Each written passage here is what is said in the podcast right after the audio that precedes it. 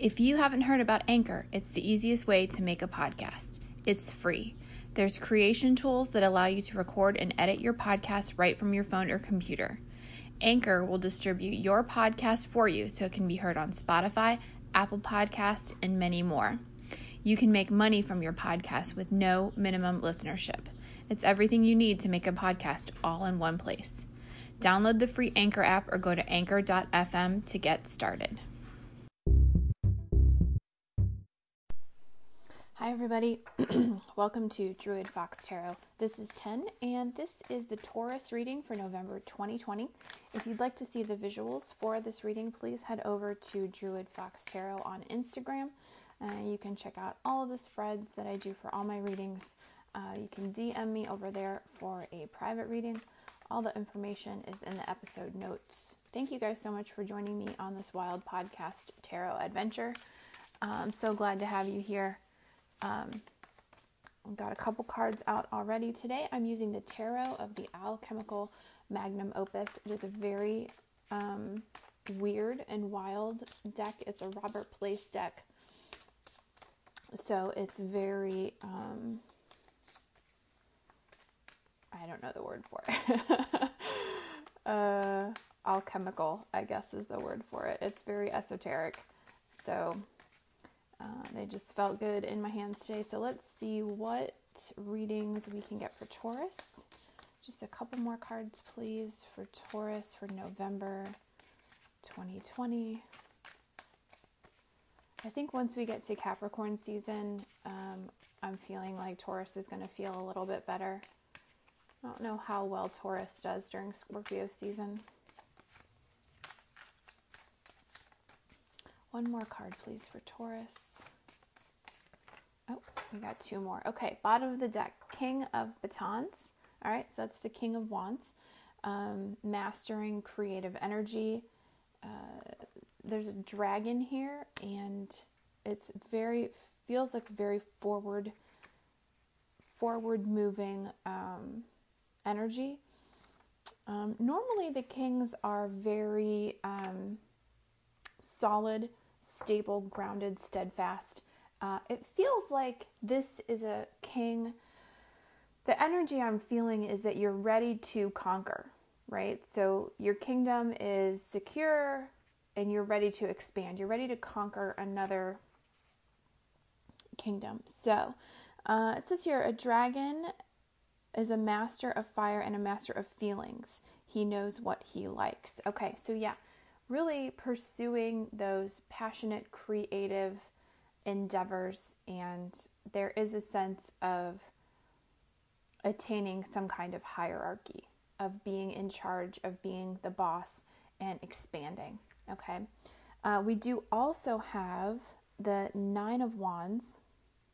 the Six of Wands, which is traditionally like the triumphant return home. It's like you've conquered, you're coming back and receiving your laurels, your accolades, your recognitions, your promotions. A woman in this one, a woman is honored with a laurel wreath, respect, and good work. So you've really established this, this reputation. I'm getting a lot of reputation. The moon here next to this is telling me that you're really, you've really taken some time, okay? There's a feeling of, dreams and not being sure exactly how you're going to fulfill these dreams, but, pardon me, there has been a period of time, or you're going through right now a period of time that you're resting, that you're planning, that you're preparing, so that you might go forth and conquer. But it's a very creative energy. It's very passionate. I'm a druid, and that's the basis, kind of the gist of what we work with, is this idea of humans are creative beings. We create poetry, we create clothing, we create songs, we create artwork, we create food. There's an act of creation, in that we come from an act of creation, and we are at our best when we find what it is we're meant to create on this earth. So there is definitely a feeling of finding that niche for you. Let's see what these cards that came out face down. We have Six of Coins, Five of Swords, Knight of Cups, and the Lapis Philosophorum, which is the World card, the end of the journey, the leveling up. So Six of Coins is that balance of resources, being able to give as well as receive. Generally for me, it means that you're in a position now that you've kind of worked through the imbalances or the kind of negative thoughts that you've had about money. And now you look at money as a tool instead of like a way of life or something to struggle with, or, you know, you've kind of worked through any limiting beliefs you have about money. Money is just a tool. It's a tool that helps us achieve things in a society that uses money. You know, if we traded goats would be a tool. It's just a tool. It's just one resource of all the resources we have available to provide for ourselves and help others. So the Six of Coins here feels like you've gotten to a place where you're in a place where you can give back, where you're stable and secure, and you can now invest in your community, invest in your family, invest in your own education.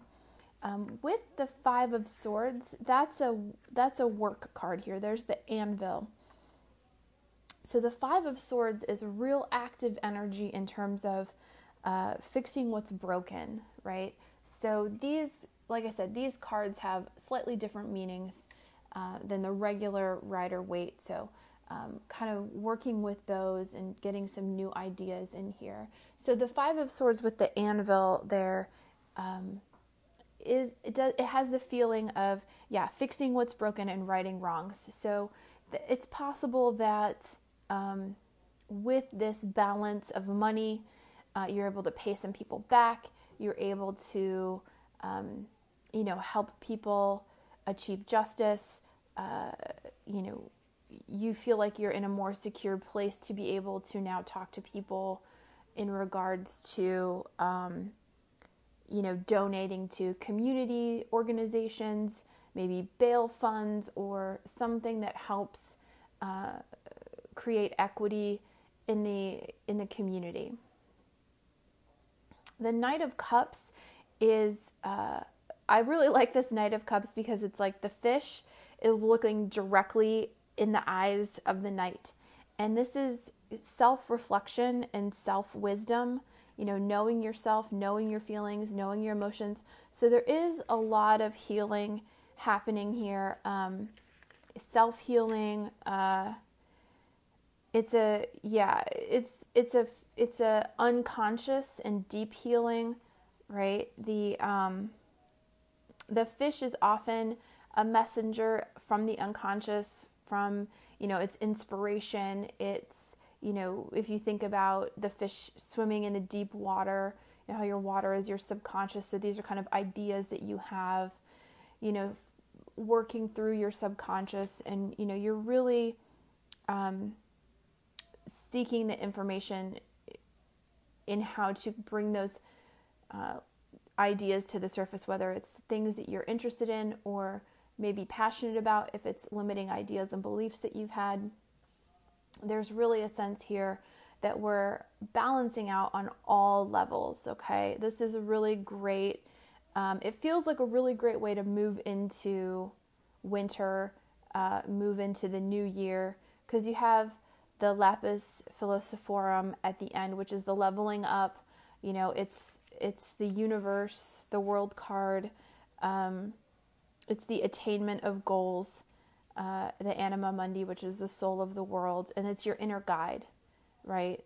That helps you achieve your goals. So it feels like Taurus with November And I think once, we're fully out of Mercury's shadow period, you're going to see a lot of rebalancing, okay? The triumphant return home, the balancing out of money, the righting of wrongs, self-reflection, understanding, knowing what you like, knowing your passions and your creativity, really kind of working on anything that makes you defensive or, snappy and rougher on the edges. Okay. So, that's your reading for November. Like I said, follow me over on Instagram and you can see the visuals of these really cool cards. Let me know if you'd like a further private reading for November or for the new year. And I'll talk to you soon. Thanks.